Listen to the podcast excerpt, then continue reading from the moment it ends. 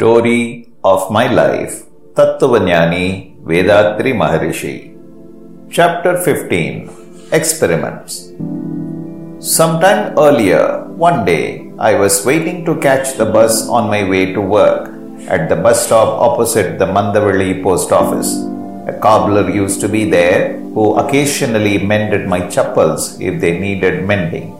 That day I had entrusted such a piece of work to him and he was busy stitching. I noticed his stomach. It was completely shrunk. Why, my friend? I asked. Have you not had any breakfast? No, he said, and then added, I didn't have any food, sir, last night either. I was stunned by his words. Why? I had no earnings, sir, that is why. This piteous admission pierced my heart. He charged half an anna for that service. I made it an anna that day and proceeded to my office. I didn't have any food, sir, last night. Those words were still ringing in my ears. I have known from experience how cruel the pangs of hunger could be. There are a lot of poor people who starve for lack of means. When will such a state of affairs change? This thought became an obsession. I returned home in the evening. I didn't even go to my master's house that day. The theme of hunger haunted me. I came to a decision while so many among the poor can afford only one meal a day and sometimes go without even that. Why should I eat twice a day? Would not one meal be enough? That was the way I argued. That was the resolution I made. I gave up supper that night. The next night, I told my sister that I didn't want my supper, that I was observing a vow like this for some days. When I woke up in the mornings, I had the sensation that I was light as if I were flying in the wind. I would wait a short while, clean my teeth, and take my breakfast. Then only I would find strength slowly returning to my limbs. I decided to set this right. In the evening, I started munching a quarter anna worth of ground nuts. In about 10 days, I was restored to normalcy. I got over the urge of supper when evenings came, but the thought kept recurring what should I do to get the world rid of poverty for good? What is there I could do? Thus, I dispensed with my supper from my 23rd year onwards. That training has held firm to this day. When friends insist, sometimes to please them, I accept some light refreshment. That is all. My supper continues to be what it had always been a cup of milk. About eight months after our marriage, my brother developed hernia trouble. He could not work at the loom anymore. I kept a large establishment. It is true that the deficit was not unmanageable, but the setback was there all the same. My brother's ailment and the growing number of my dependents were both burdens. The only possible course for me was to work harder than ever. Three years passed. Deep within me, I was happy whenever I thought of the special blessing that has been conferred upon me. I mean, of course, my wife. She was a tower of strength to me, removing obstacles from my path, solving our problems, and softening the impact of life's struggles. But I felt sad that I was not in a position to give her all the comforts to which she was accustomed to in her home. Her father was addicted to gambling. Betting on horses was his weakness. Deaf to all advice, he lost everything and became quite poor. His income dwindled since he could not devote as much attention as before to his profession. It was at this stage that his daughter was married to me. Those who are born poor develop fortitude, but for those who have seen better days, poverty is really painful.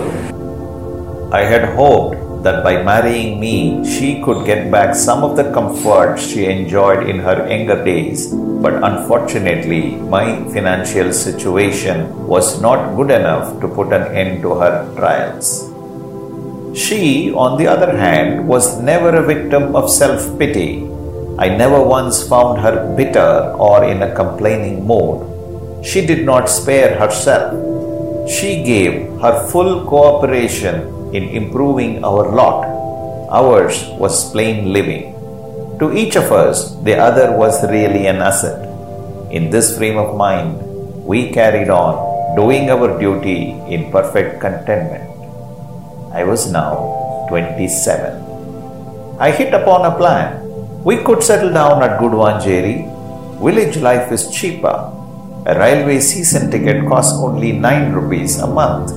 If I brought two measures of milk with me, any hotel in Madras would take it and there would be a profit of 15 rupees a month. That would take care of the railway fare too. Such was the trend of my thoughts. The postal audit office in which I was employed had a canteen. I met the secretary of the canteen. I told him of my scheme and asked him to take two measures of milk from me each day. He agreed to my offer with pleasure. They found the quality of the milk to be good and the coffee prepared with it quite tasty. They ordered four measures more. The very next month, I took my family to Guduvanjeri I fixed up a house. The rent was only a rupee and a half. Although the roof was leaky, we found it a bargain at that time. I now made a profit of 50 rupees a month on my milk sales. In my office, they were buying guard files for pasting and preserving vouchers from dealers in the city. Now there was a proposal to manufacture them with waste paper available in the office itself an office superintendent, personally interested in me, told me that this was a profitable source and that I could bid for the contract. There was, however, one condition. I was to furnish a certificate to the effect that I was a qualified binder. I was prepared to meet this condition. I caught hold of a bookbinder, learned his craft in just one week, sitting at it day and night, I demonstrated my newly acquired skill at a printing press and obtained the required certificate. Thus, I secured the contract from my office. When I returned home to Guduvanjeri every evening, I took a stock of boards and waste paper sheets. My wife arranged them carefully in the right order and stitched them. On getting back at night, I glued the sheets together, pasted marble paper on the boards, and the files were ready. We manufactured about 2000 files a year like this and earned 300 to 500 rupees in a lump.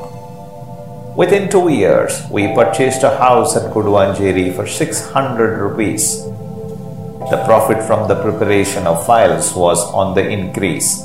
The milk business too was quite brisk. We had a sizable sum of money on hand. This milk supply, however, involved risk. Hot weather soured the milk in summer and we had to replace a few potfuls. I had deputed a man specially for that, but he was not able to manage. I decided to close that business. The net profit was 25 rupees per day then. I had a friend called Gafar Sahib who was in the same line.